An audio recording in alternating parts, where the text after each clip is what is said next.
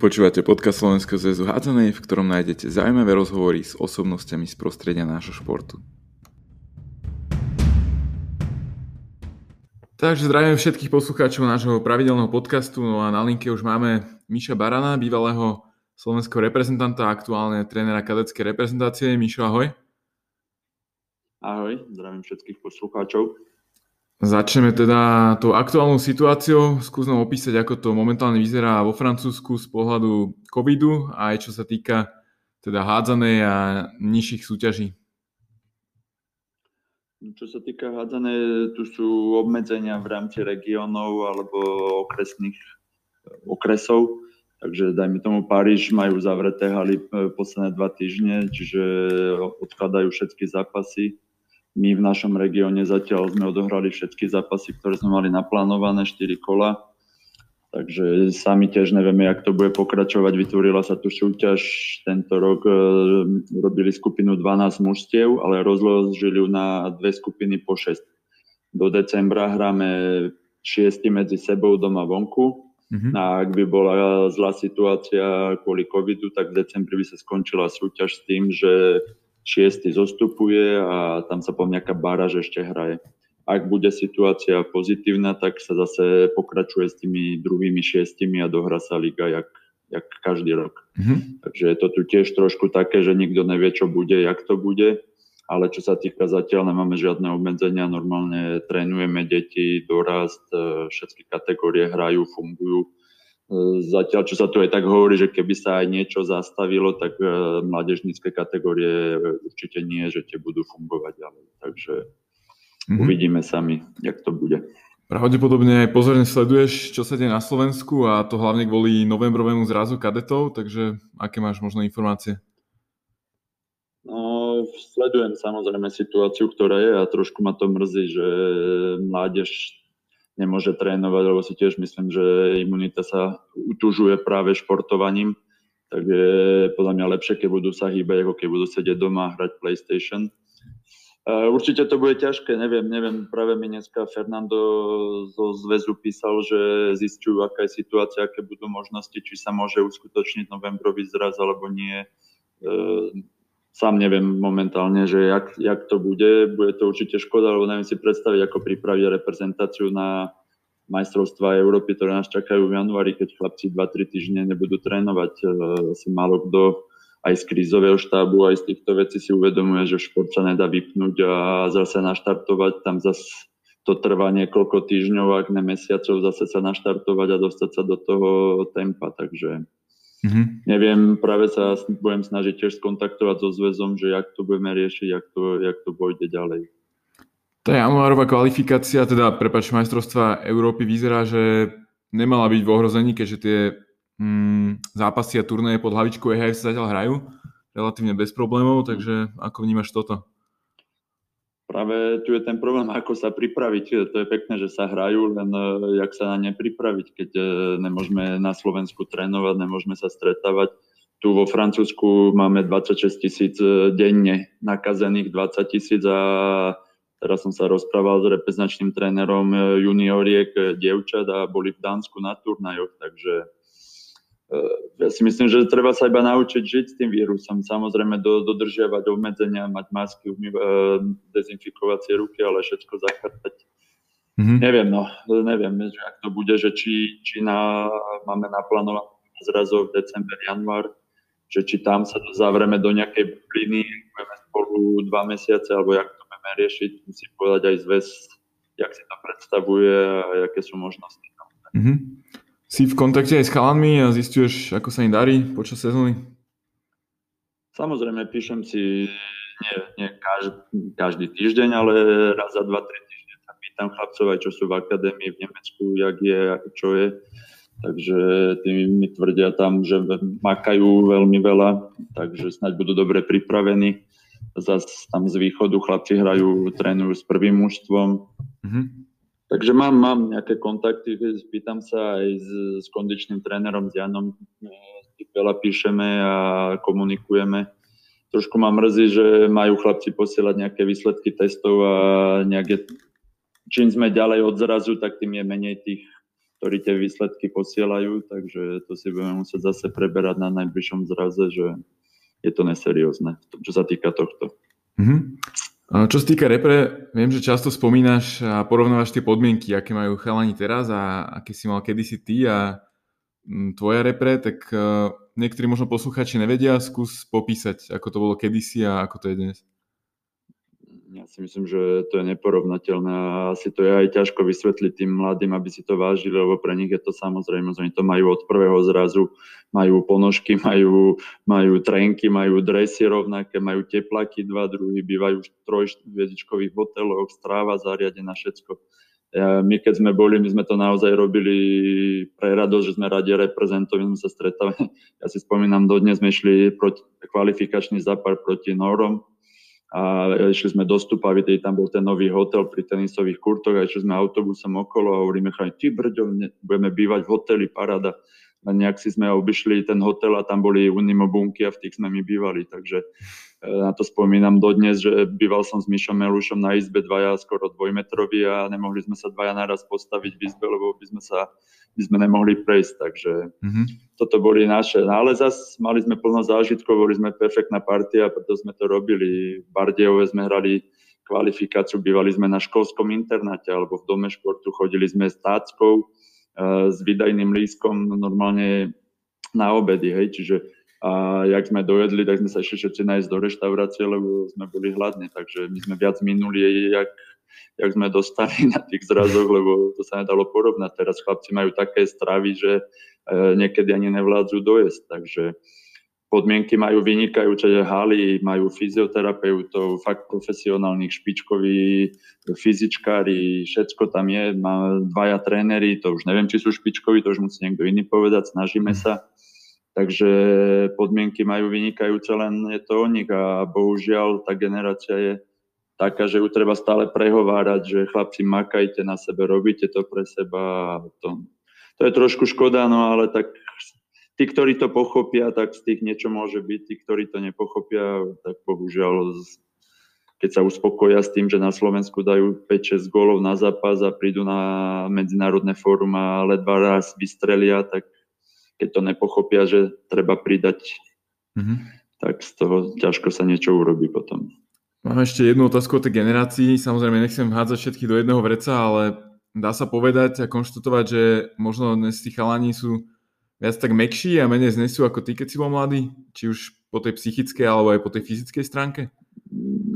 Myslím, že určite je to, je to vidieť aj na tých zrazoch, furt nejaké zranenia mám. Ja si nepamätám, že by som niekedy zo zrazu odišiel domov, že som bol chorý alebo zranený. Proste tam, to, tam sme boli možno aj to, jak sme teraz sa bavili o tých podmienkach, trošku odchovaní v tvrdšej, tvrdších podmienkach a to je tá generácia vlastne, jak som aj ja, alebo ešte po mne, čo bola posledná, aj v hokeji, keď si to pozrieme, tak to bola na generácia. My sme proste tie podmienky mali, áno, na trénovanie, ale oveľa tvrdšie, jak sú teraz. Všetko sme si museli zaslúžiť, aby sme dostali, aby sme mali a Proste sme si vážili, keď sme mali nejakú možnosť vycestovať niekde a snažili sme sa tam podať čím najlepšie výkony. A mm-hmm. Ja to vidím aj tu vo Francúzsku. Mám, odohrám zápas a dvaja mladí mi prídu, to toho boli, hen toho boli, no ja sa k ním tak správam a to nič není, pokračuj ďalej, ja ich nelutujem, hej, lebo tam má rodičia hneď, nie, dva týždne voľno, nie, on zajtra bude trénovať, takže mm-hmm. e, ono to je aj o tých rodičov, že už viacej ľuďujú tie deti, že Bobenko, daj si voľno, oddychni si a skôr tí rodičia ich tiež nenútia už do toho, aby boli, boli férovi aj voči kolektívu, aj voči trénerom, aby pokračovali, aj keď od niečo málo boli. Boli ho noha môže robiť s rukami, boli ho ruka môže robiť s nohami. Takže to sú len výhovorky, že nemôžem prísť na tréning, lebo mám bobenko. Takže mm-hmm. uh, myslím, po... že sú trošku, mm-hmm. trošku mekší. Bolo. Mm-hmm.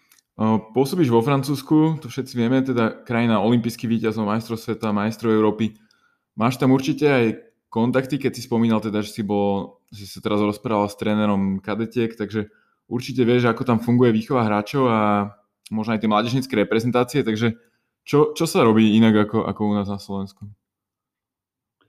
Eh, ja by som ani nepovedal, že v kluboch sa nejak ináč robí. Ja si skôr myslím, práve s ním som sa o tom bavil z hodou okolností včera, sme sa stretli s tým trénerom. Mm-hmm. A tiež majú už, už problém v tom, že v kluboch, a takto ešte raz to vysvetlím, oni majú Francúzi regionálne centra, ale nejak u nás, že sa stretávajú raz za čas, ale oni sú na internátoch, všetci spolu, od pondelka do piatka sú spolu, piatok sa vracajú do klubov, tam odtrenujú a sobotu hrajú za svoj klub. Mm-hmm.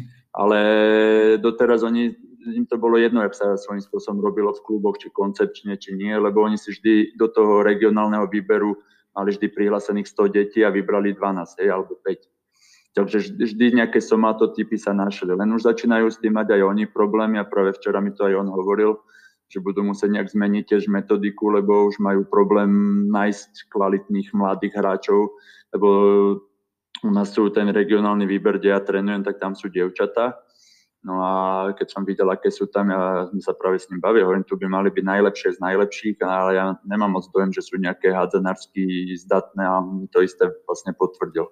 Mm-hmm. Takže už to začínajú tiež riešiť, že musia koncepčnejšie pracovať aj v kluboch s tým, lebo majú strašne veľa klubov, len ich vždy zaujímalo toto pole Espoir, ten regionálny výber, lebo z toho išli tí najlepší už do reprezentácie. Hej, z toho si reprezentácia čerpá hráčov. Mm-hmm. No ale v tých kluboch väčšinou to niekedy aj rodičia trénujú, takže e,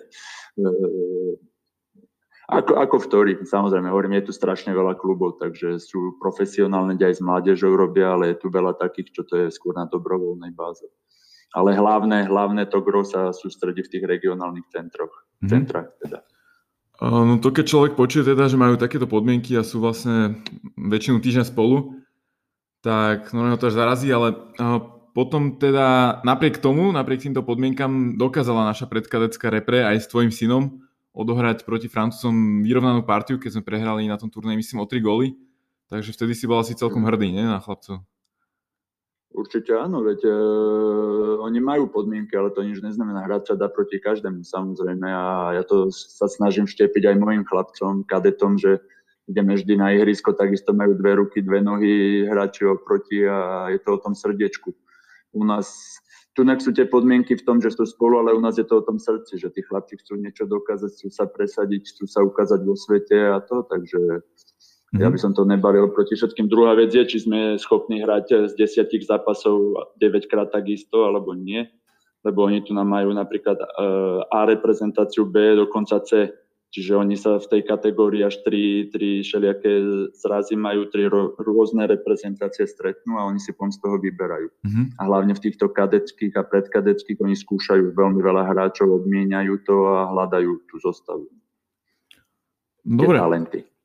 A poďme preč od témy repre, poďme viacej k tvojej osobe a, a ty si ešte ako hráč v EŠKP Bratislava zažil dá sa povedať, tie lepšie časy, ako EŠKP zažíva dnes, takže ako si na ne spomínaš? No, bolo to určite nádherné, veď e, sme hrali, vyhrali sme slovenský pohár, vtedy bolo, bola veľmi dobrá úroveň, vtedy boli všetky kluby profesionálne, e, čo ma veľmi mrzí, že už to na Slovensku není, že je jeden alebo dva poloprof, jeden profesionálne, dva, tri poloprofesionálne. Mm-hmm. Určite to bola pekná éra, skončili sme druhý v lige, vo finále sme prehrali s Košicami, boli to veľmi dobré zápasy, takže určite na to spomínam veľmi pekne.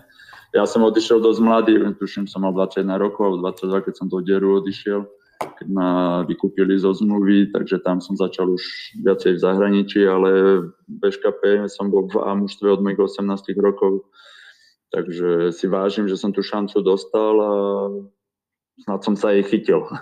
Mm-hmm. V zahraničí to teda prešiel naozaj veľa. Spomenie Maďarsko, Slovinsko, Švajčiarsko, Nemecko, až si nakoniec zakotvil vo Francúzsku. Skús možno každú tú krajinu nejak dvomi, tromi vetami opísať, ako si sa tam mal, ako si ti tam darilo.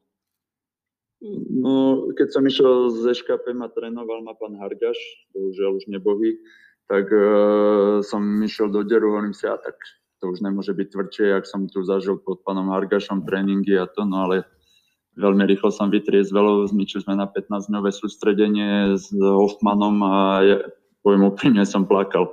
Také tvrdé tréningy som nezažil, my sme mali 4 tréningy denne, ja som plakal, že ja končím s hádzanou, že toto ja nedám.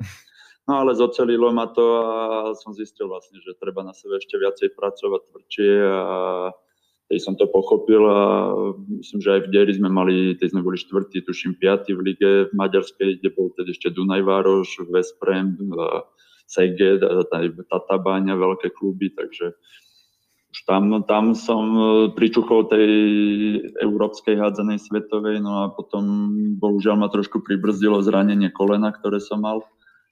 A tedy už sa povrávalo, že už mal aj Vesprem záujem a to, no tak bohužiaľ ma to pribrzdilo a išiel som potom do Švajčiarska. Prvé dva roky to bolo také, aj som musel robiť 4 hodiny, tak potom zranení, kým som sa dostal do tempa, no ale potom som dostal ponuku ísť do Bernu, tým, že chcú hneď postúpiť a takže tam som prijal tú ponuku, hneď sa nám podarilo postúpiť. Na ďalší rok som aj Danavala dotiahol, aj Peťa Hlautúra, aby sme posilnili kader, aj som sa ja lepšie cítil, som mal rodákov so sebou. Mm-hmm. A hneď na prvý rok sme boli vo finále švajčiarského pohára, plus sme sa teda ako Nováček zachránili a na druhý rok už v prvej lige sme dokonca okupovali tuším, polku sezóny sme boli prvý, prvý druhý so Sauhausenom a s tými klubami, takže tam to bolo veľmi podarené, veľmi dobrá, ako dve, tri sezóny, čo sme v Berne odohrali. No a mhm. odtiaľ potom som dostal ponuku, lebo sme hrali prípravný zápas ako Bern vo Fulingene v Nemecku s Bundesligistom. No a keď mi skončila zmluva v Berne, tak som dostal odtiaľ ponuku ísť tam hrať. No a samozrejme to bolo zase pre každého hádzanára to je sen hrať prvú Bundesligu, tak som si to skúsil, keď sme mali 20 tisíc Mannheim arene ľudí, tak to, keď som tam vošiel, tak som len ústa otváral a krútil hlavu, že kde, kde som to. Takže určite to bol jeden veľký zážitok, len bohužiaľ klub už 2-3 roky predtým látal finančne, už bol na bankrote, potom dostal ešte licenciu, zase došiel nejaký sponzor, čo niečo doplatil, no a po sezóne to skončilo a vlastne bol bankrot klubu. Takže tedy mi manažer zase ponúkol ísť do, Sloven- do Slovinska, do prvej ligy a tam som si čúchol k Lige majstrov.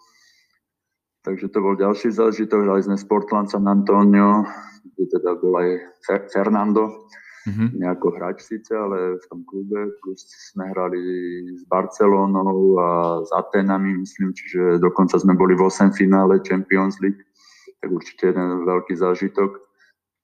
No, odtiaľ som po roku odišiel, som dostal tú ponuku do Francúzska, do Celestatu, kde ma ešte poznali zo zápasov, čo sme hrávali, keď som bol vo Švajčiarsku, veľa zápasov proti Celestate, to je pri nemeckých hranicách Alsasko a to bola prvá liga.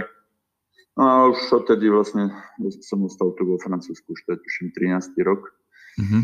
Takže tu som bol do, prvé dva roky v tom Celestate, to bola prvá liga, potom som išiel do jedného druholigového pri Tour, to sme hneď zase postupili, na ďalší rok sme skončili 7 v prvej lige, no a potom to už som mal nejakých 35-36 rokov, som ešte išiel do druhej francúzskej ligy v Anže, kde som teda aj zakotvil a zostal bývať. Mm-hmm. Celestad je teda aj dosť známe hádzanárske mesto. Ako to tam aktuálne vyzerá s Hátonou, lebo Lidl Starlink nehrajú? No, oni, oni vždy vypadli teda do druhej ligy a potom zase sa im podarilo po dvoch rokoch postupy, zase tam sa rok ohriali, zase vypadli a každý rok to tak sú na rozhraní postup, druhá liga a tak. No. Je, to, je to malý klub, není to nejaký veľký klub, čiže aj to e, sponzorské zázemie není až také, jak má Montpellier, Chambéry a tie veľké kluby. A vždy je to aj o tom už teraz, aký máte rozpočet, ako, akých hráčov do ňu sú. Oni veľa pracujú s mladými hráčmi, majú tam to cent formation, to je vlastne po tom regionálnom centre, ešte máte ďalšia, to už majú pro, všetky prvoligové kluby, tam si stiahujú také veľké talenty, dajme tomu, a s nimi pracujú 2-3 roky a keď na to majú, ich vyťahujú do prvých klub, do prvého mužstva. Mm-hmm.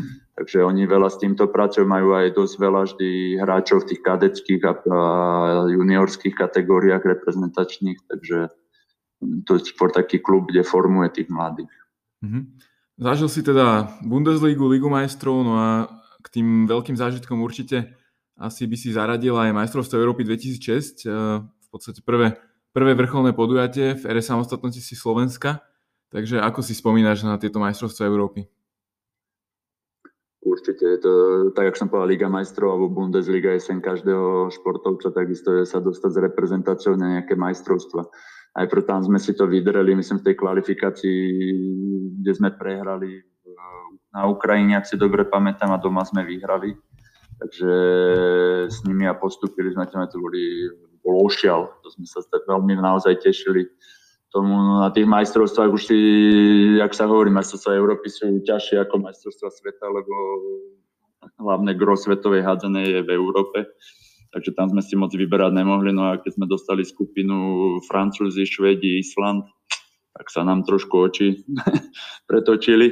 No ale nakoniec tým Francúzskom sme prehrali o jeden gól, odohrali sme veľmi kvalitný zápas a to ešte podotknem teda, že týždeň predtým sa tuším Peťo Kukučka zranil a danovalo dva dní pred odchodom na majstrovstva a sa zranil, takže nemali sme dvoch ešte kľúčových hráčov a plus Dano ako Lavak to chýbalo určite a Strelec. Takže išli sme tam s tým, že som sa dozvedel, že ja budem práva spojka, z čoho som moc nadšený nebol, no ale tak niekto tam ísť musel. tak som tam hral ja na pravej spojke, čo som teda nikdy v kariére nehral, no ale tak skúsil som aspoň trošku pomôcť mužstvu, aj keď viem, že to není, není moja parketa. Takže hovorím, s Francúzmi nakoniec sme o gol iba prehrali, bolo to napínavé až do konca, tuším s Islandom, prvý polčas nám trošku ušiel, potom sme to stiahli nejakých 5-6 gólov na konci a posledný zápas už so Švedmi, to už sme vedeli, že ani postúpiť, ani čo, tak že už nemôžeme sa nikam posunúť, tak neviem, či už aj motivačne, alebo proste Švedi nás, tuším, roztrhli od nejakých 12-13 gólov, alebo tak nejak. Mm-hmm. Takže ale určite bol to zážitok vôbec sa zúčastniť takých majstrovstiev, aj keď to ľudia hodnotia 0 bodov a to, ale malá krajina, sme sa dostali na takéto majstrovstva. Prvé dva zápasy sme určite nesklamali, škoda toho tretieho, že už tí Švedi nás teda roztrhli, ale, mm-hmm. ale bol to zážitok určite áno. Francúzsko ako krajina ti určite sadla, keďže si sa tu aj usadil s rodinou, tak skús opísať, aký, aký život máte vo francúzskom mestečku Angers. Sadla nám určite je to také mesto, niečo Bratislava 250 tisíc, to má 300 tisíc obyvateľov s tými okolitými prilehlými mestečkami. Mm-hmm. Takže nie je to veľké, nie je to malé, takže určite áno. Ostali sme tu aj kvôli tomu, že moje dve deti, vlastne syn došiel do Francúzska, keď sa presumal rok a pol. Dcera mala 7 rokov, takže už sa naučili plynulo francúzsky, chodili tu do škôl, základné, stredné školy, takže aj keď robili tie skúšky vyrovnávacie slovenské, ale nechceli sme ich trápiť s gramatikou slovenskou začať, keď už ja som skončil tak obidva, dcera už bola na strednej škole a syn končil základnú, tak mali by to ťažké, tak sme sa rozhodli aj kvôli tomu ostať vo Francúzsku a usadiť sa tu, kým dokončia školy a potom uvidíme, čo bude. Takisto aj my už sme tu, sme v cudzine cez 20 rokov, 22 rokov, 21, no, viac 25 rokov sme v zahraničí Mm-hmm. Tak sme si povedali, že sa tu usadíme, kúpili sme si tu domček a máme svoju záhradku, manželka má robotu, ja trénujem v klube, takže zatiaľ sme spokojní. Syn je tu napriamo vonže v klube, ktorý hrá teraz druhú ligu. Prvé mužstvo postupili do druhej, sa vrátili. Takže zatiaľ sme spokojní a uvidíme, čo bude ďalej. Mm-hmm. Spomenul si manželku syna, dcera, viem, že hráva tenis aj na celkom vysokej úrovni? E, dcera je, bola štvrťfinalistka majstrovstie Francúzska, takže bola aj v tých regionálnych výberoch, takže musela prijať aj štátne občanstvo francúzske, keďže bola v regionálnych výberoch, keďže francúzska federácia do toho investovala peniaze. Áno, mala to, mala to veľmi dobre našlapnuté, bola 800 v juniorskom rebríčku, e, chodila už aj na medzinárodné turnaje tu v rámci Francúzska s tým regionálnym centrom pochodili všetky už dospelácké turnaje. Takže áno, len prišiel ten zlomový 16. rok, už mala asi prepalená, alebo jak to povieme, že keď už v 15 rokoch trénovala 6 hodín denne, tak tých 16 už to prišlo, že už mala toho dosť, už to prestalo baviť, už to nenaplňalo. Tak už to robila len na pol plynu, plus zistila, že existujú aj kamaráti, kamarátky, že existujú aj nejaké pečiarky a to, no, tak bolo to už ťažké udržať ju len pri športe, len pri tenise a tenis je už duplom taký šport, že treba sa tomu venovať na 150% a mm-hmm. nič iné, len makať, makať, makať. Takže tam sa to už trošku povolilo, ale zase som hrdý, že to nevzdala úplne a dostala sa vďaka tenisu na univerzitu do Ameriky, tým, že bola veľmi dobré, mala dobrý rebríček vo Francúzsku a to oni sledujú v Amerike tie univerzity, tak dostala asi 20 ponúk z univerzit a s plným štipendiom a so všetkým, čiže hra za univerzitu v Amerike, je pri Atlante a vlastne študuje a hrá tenis popri tom ešte. Mm-hmm. Prezrať, ako tráviš ty voľný čas, teda okrem hádzanej? Tak venujem sa aj synovi tým, že on tu natrenuje v mestečku, kde bývame. Ja, ja trénujem až 40 km odtiaľto, takže keď mám voľno, tak chodím s ním na jeho tréningy. E, za voľný čas momentálne si ma zastihol, pozerám náš zápas, čo sme odohrali, takže rozoberám videá, trénujem tri kategórie, takže mám dosť tých videí, takže si všetko sledujem a teraz ma chytilo tým, že som prestal športovať, tak isté partie na tele začali rásť viacej, jak, sme, jak som si predstavoval. Tak som si kúpil bicykel a začal som bicyklovať trošku a tých 30-40 kilometrov trikrát v týždni sa snažím urobiť a, a s manželkou samozrejme tiež, aj ona chce, tak máme tu veľa cyklistických trás okolo riek, je tu veľa jazier, riek, takže mm-hmm.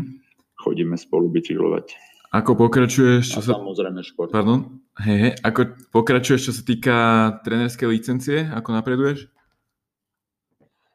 Tak e, snažím sa, teraz konečne mi uznali moj, moju licenciu tu vo Francúzsku, trvalo to 2,5 roka. Mm-hmm. Takže teraz si zistujem aj, čo môžem ďalej, aké tu na vo Francúzsku si robiť ďalšie licencie. A samozrejme, ma to zaujíma len tým, že robím aj reprezentáciu, je to trošku komplikovanejšie nájsť si čas, kedy, lebo treba chodiť na tie zrazy, na tie školenia, na to. Samozrejme, že ma to zaujíma do budúcna. Uvidíme. Mm-hmm. Určite ma to zaujíma, chcem si robiť ďalšie tie ja som skôr e, praktický typ, jak teoretický typ, ale tak je to, je to potrebné aj tá, aj tá teória. Mm-hmm. No a posledná otázka keďže viem, že aj na zrazoch sa často teda riešite problémy slovenského športu, tak som si pripravil takú otázku. A ak by si mal možno nejakú neobmedzenú politickú moc a, a možno aj financie, tak ktoré veci by si zmenil ty v slovenskom športe? Ja som raz čítal e, takú štúdiu, že koľko je jedno euro do športu vráti štátu peniazy. Tuším, to bolo jedno euro dá štát a sedem dostane naspäť. Takže si myslím, že to je veľmi škoda, že to do toho športu viacej nejde, lebo to není iba o tom vrcholom športe, ale proste je lepšie, keď deti športujú, keď sa venujú, sú zdravšie, nemajú čas e, sa flákať a, a po uliciach a robiť, mať zlé nápady, hej. Alebo ešte teraz sú deti doma, sedia, sú pribraté, majú nadvahy a to, takže ja by som určite do toho športu ako štát investoval tie peniaze a snažil sa držať deti pri športe, aby sa tomu venovali a určite bude zdravšia generácia, bude menej chorôb a všetkého, aj tento COVID. To isté, ja si myslím, keby deti viacej športovali, tak je toho možno aj tohto menej. Mm-hmm. A čo by som, do čo by som určite investoval, je tá infraštruktúra. Chodím, chodím s tým s tou reprezentáciou po halách, po centrách olympijských v Polsku sme už boli dvoch alebo troch nie v jednom, dvoch alebo troch olympijských centrách. My nemáme ani jedno na Slovensku. Ja si myslím, že to je strašná škoda, ako ja som ešte reprezentoval Československo do 17 rokov, tuším to bolo. Sme chodili do Nimburgu, tam nás zavreli na týždeň a týždeň sme z tej budovy nevyšli, lebo tam, bolo, tam bola hala športová, tam bola regenerácia, tam bola strava, tam bol hotel, tam boli judisti, ja neviem, ktoré basketbal, všetky športy proste a tam sme, tam sme spolu žili ako športovci, komunita sme tam trénovali, mali sme podmienky vytvorené. Čiže ja si myslím, že do tohto určite sa oplatí investovať a neverím, že na to peniaze nejsú. Keď sa nájde 90 miliónov na futbalový štadión, 90 miliónov na hokejový, čo sa dajú postaviť dva štadióny. A za to by sme postavili dve olympijské centra a ťažili by z toho všetky športy, nielen jeden šport. Mm-hmm. To je môj názor a myslím si, že je to veľmi potrebné a hlavne sa to aj vráti tomu štátu. Tak, som povedal, že deti budú športovať a budú už zdatnejšie. Není možné, že v dnešnej dobe deti nevedia urobiť kotrmelce. Potom, jak chceme od nich raz padne, zlomí si ruku, lebo nevie, nevie padnúť, lebo sa to nikdy neučil. Mm-hmm. A ten šport ich zocelí. To je môj názor. Dobre, Mišo, ďakujem veľmi pekne za tento zaujímavý podcast, určite pre poslucháčov a Prajem ešte pekný deň. Ďakujem veľmi pekne a všetko dobré. Hlavne veľa zdravia všetkým.